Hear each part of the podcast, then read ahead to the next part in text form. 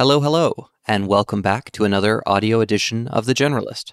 Today's piece, Modern Meditations with Bryan Pellegrino. In this new series, we ask the most interesting, unobvious questions we can think of to one of tech's most fascinating people.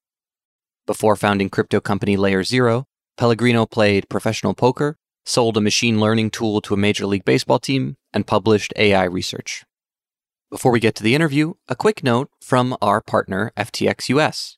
Last week, FTX's CEO, Sam Bankman-Fried, summarized the company on Twitter better than I ever could. Sam said, "Right now on FTX, you can A. Invest in stocks, B. Invest in crypto, C. Make credit card deposits, D. Get an FTX card, spend directly from FTX, E. Make direct deposits, F. Make peer-to-peer payments. What else do people want?" A year from now, there's every reason to believe that Sam and his team will have added features G through Z to their increasingly comprehensive platform. Already from FTX US, you can invest in crypto, stocks, and NFTs. It has some of the lowest fees in the industry and is a safe and intuitive place to up your investing game. To get started, download the FTX US app, which you'll find in the show notes. Use the code GENERALIST, and after you trade $100, you'll get a special $15 bonus. All right, and with that, to today's interview. Bryan Pellegrino is one of the most interesting people I've ever met. Over a few days in March, I got to know the LayerZero CEO and hear his story. Though tech tends to be a magnet for the intelligent and eclectic, Pellegrino stands out all the same. Today, he is the co-founder and CEO of one of crypto's most promising startups. LayerZero has raised more than $140 million in funding from Sequoia Capital, Andreessen Horowitz, Multicoin Capital, FTX, and Tiger Global to build seamless connections between blockchains. Bryan has a dazzling set of abilities and interests beyond LayerZero, though. For a time, he was one of the best heads-up poker players in the world, winning purses worth more than $500,000 and finishing second at a World Series of Poker event in 2012. After retiring from the game, he coded a machine learning model that helped better sequence baseball pitches, selling it to an MLB franchise. He then published with Noam Brown, a prolific AI researcher whose work was runner-up for Science Magazine's 2019 Breakthrough of the Year. Their collaboration led to the creation of Supremus, the world's best 1-versus-1 poker AI. On a lark, Bryan started buying trading cards in bulk before selling them to retailers at a markup. At its peak, that business did a few million in revenue a year, despite being little more than a side hustle. He has, at various times, invested in startups, venture funds, sports franchises, and even a small Wyoming-based bank that he and a coalition hope to transform into a progressive, tech-forward institution. It's not often you meet someone as singular as Bryan. When I do, I often ask myself the same thing. What is the most interesting question I can ask this person? How can we have the most unobvious conversation? Writer Martin Amis talks about the dangers of heard words in his book, The War Against Cliché. Amis argues that phrases like, "she rummaged in her handbag," or "the heat was stifling," are empty, necrotic from overuse. Just as there are heard words, there are heard questions, too. Anytime we ask someone where they're from or what they do, we inquire by rote. That is sometimes for the best. After all, we usually only feel comfortable speaking freely after some trust has been built. But after exchanging niceties, how can we move beyond the herd? What do we need to say to get somewhere genuinely compelling? To answer these questions, The Generalist is kicking off a new series. Modern Meditations asks the most fascinating people in tech the most interesting, unobvious questions we can think of. In addition to giving you a look into the minds of the gigabrained, we explicitly hope to surface perspectives you have not considered and with which you may disagree. Given Bryan's story, he is an ideal person with whom to begin. Here are his meditations. Question 1. What would you be doing if you didn't work in tech? Bryan's answer. I've been in love with computers since I was a kid, so it's hard to imagine not working with technology. I would probably try academia. In general, I like learning, and I've always been fascinated by math and physics. Those are fields with near unlimited depth. Whenever I talk to a friend doing a math PhD, I feel a twinge of envy. I would also be interested in scaling a traditional business, real estate development, for example. How do you optimize and scale those systems? Question 2. Which current or historical figure has most impacted your thinking? Bryan's answer. I've never had a hero. That probably has something to do with the way I was raised.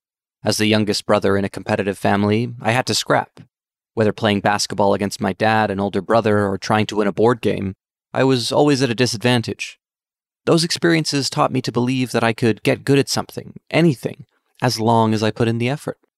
The distance between ourselves and the people we worship, many who have achieved great things, isn't as vast as we think. One person that has influenced my thinking recently is Albert Einstein. Reading Walter Isaacson's book, I was surprised to learn that Einstein hated competition. He thought it was a waste of time. So much so that he wouldn't even play a casual game of chess with friends. As someone that's been so driven by competition, that's made me pause and wonder, when is competition useful? And when can the scenario be adjusted to become purely collaborative or purely knowledge-seeking? Question 3. What is the most significant thing you've changed your mind about over the past decade? Bryan's answer. The easy answer is religion. I was raised in a reasonably Christian household, but my belief and involvement have waned over the years. The more complicated one is how I spend my time and choose what to work on. It's changed quite a lot. The only time I was an employee was in college. I worked at the University of New Hampshire's networking lab, building VoIP, Voice over IP, technologies. In my first 6 months working there, I built a new system from scratch and signed customers like Vonage worth an additional $600K a year. I vividly remembered my review. The team told me my work was amazing and that they could increase my salary by the maximum allowable amount of 50 cents. I went from earning $10.25 an hour to $10.75. At that moment, it became obvious that I was not built for that environment. Even if you shot the lights out, your earning potential barely moved. I decided that the next thing I did had to be meritocratic and provide a lot of freedom. I wanted to earn what my output deserved and work on my schedule. Online poker fit both of those criteria. If I played well, I made money. If I didn't, well, I didn't.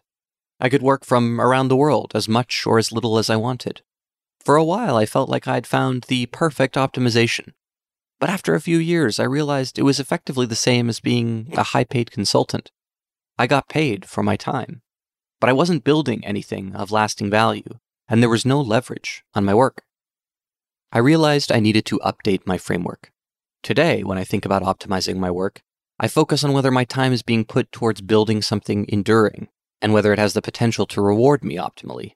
There are many jobs where your earnings are relatively low even if you hit the right tail, becoming one of the best in the world. For example, even if you become the 7th best chess player on Earth, you're likely to need another job or source of income. Ultimately, this personal journey has given me a broader framework I found useful. There are 3 questions that I think it's useful to ask oneself. 1. Do I want to become world-class at something? Everyone has different priorities. That leads to different optimizations.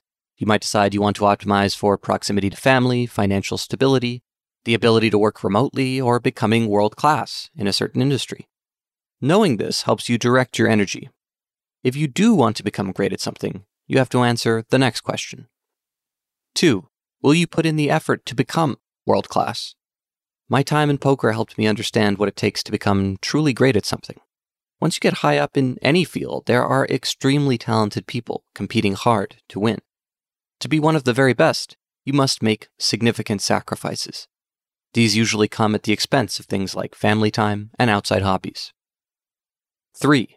Is the thing I want to become world-class at worth it? If you do manage to hit the right tail in your field, will it have been worth your time? From a financial perspective at least, many industries don't reward even their greatest practitioners. Given our finite time, you want to make sure there is asymmetry at the bounds. Thinking through these 3 questions honestly has helped me better direct my time towards pursuits that make me happy. Question 4. What craft are you spending a lifetime honing? Bryan's answer. Probabilistic evaluation. It's played a role in everything I've done, from poker to investing to building LayerZero. Here's an example of how it manifests in my current day-to-day. Right now, we're weighing up LayerZero's roadmap as it relates to ecosystem expansion. We have a strong foothold in the EVM, Ethereum Virtual Machine, space, and are close to deploying on Solana. But over the last few months, new ecosystems like Aptos and Sui have emerged and gathered momentum. Aptos even poached Solana's head of marketing recently. So, what should we do? Is it worth reordering our roadmap to prioritize Aptos or Sui? Or should we focus on shipping our Solana deployment? Decisions like this are probabilistic. What is the payoff function? What are you giving up? Question 5. What is your most contrarian, high-conviction opinion? Bryan's answer. I've realized that I don't spend much time wondering what other people are thinking. One of the hardest questions for me to answer is something like, what do other people think about you? The truth is, I have no idea. That makes it tricky for me to know whether an opinion is genuinely contrarian or not. Something I believe very strongly, that I don't think is common, is that the world is constantly improving, and that technology can solve almost all of our problems. That might not be true in every dimension, in every instance, but from a high level, I think it's right. I will always bet on progress and technology. Question 6. What piece of art can you not stop thinking about? Bryan's answer. A 7-foot triceratops skull. The amount of time I've spent thinking about it is crazy, but I find it fascinating. When it came up for auction a few years ago, I didn't move quickly enough. Now, it's coming up again. My son is obsessed with dinosaurs, and I love the idea of him getting to grow up in a world where that kind of magic exists in our home. There's also a 10-foot Mosasaurus skeleton I've been eyeing. They're both just amazing, incredible artifacts. Question 7. What are you obsessed with that others rarely talk about? Bryan's answer. Work. I can talk about work indefinitely. And it doesn't have to be my work. I'm just as happy to hear about what someone else does for a living, even if it has nothing to do with my interests.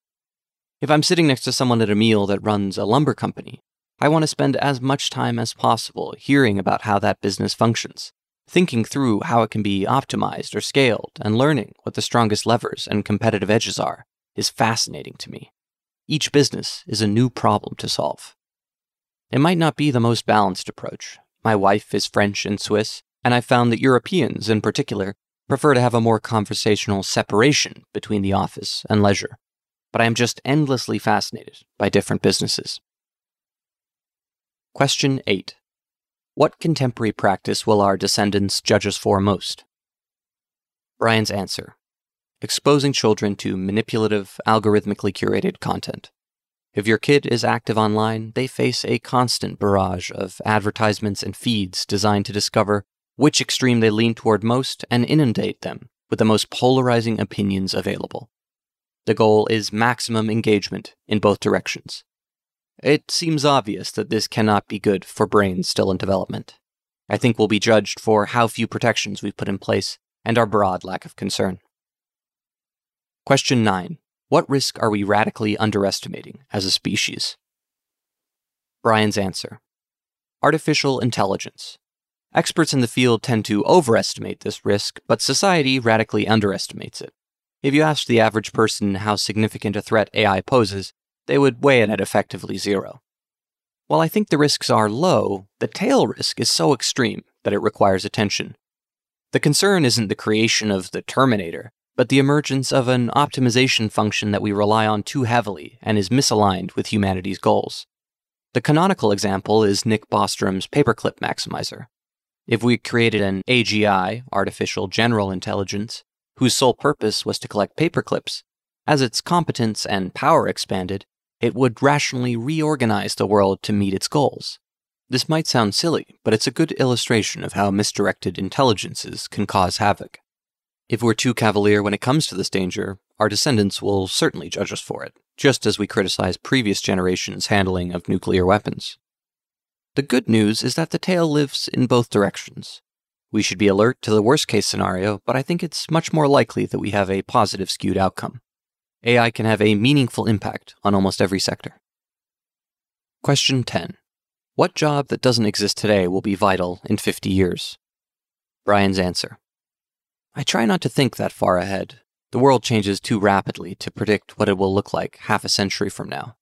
Often, people who sculpt a more definitive vision of the far future start to act as if it will come true. They shape their path to fit this imagined eventuality, and the more they do so, the more they internalize perceived sunk costs. They don't want to revise their opinion, since doing so would mean their effort went to waste. The result is a kind of vision blindness, where a person ignores disconfirming evidence for fear of what it would mean for their invented future. I'm not sure that's productive. Question 11. If you had the power to assign a book for everyone on Earth to read and understand, which book would you choose? Bryan's answer. I'm skeptical of received wisdom. I seldom learn how to do something by studying how people have done it before me. If I'm playing a board game for the first time, I don't want to know the established strategies. I want to read the rulebook and find my own optimization. Because of that, I've always disliked books that try to teach you something explicitly. I don't think the best way to learn how to negotiate is from a book on negotiation, for example. Because of that, I'm picking Ender's Game by Orson Scott Card. It's a story I loved and would enjoy having as a shared global text for the conversations it would spark. It's a brilliant and thought-provoking story. In particular, I enjoyed its commentary on authority. In pursuit of its goals, a military manipulates an amazingly bright kid into becoming a weapon. The protagonist is deceived at every step to carry out what he would have considered deeply unethical tasks had he understood what he was doing. It's a fascinating dissection of game theory on multiple sides, and an illustration of how authority functions. Question 12. How will future historians describe our current era? Bryan's answer. Despite its problems, historians will remember our era as one of the most special in human history. There has never been a better moment for bright, motivated people to impact the world. That's not true everywhere, but on a relative basis, opportunity is more abundant than ever. Much of the world has enjoyed geopolitical stability in recent years, too. Technology and the rise of globalization have played a vital role in that. We have access to the world's accumulated knowledge, computers in our pocket, and a reach we've never had before. I hope it only gets better. All right, that is the end of this week's piece.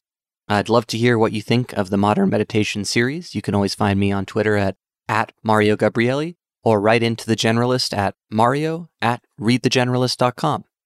I hope wherever you are in the world, you have a lovely rest of your day, and thank you for listening. Take care.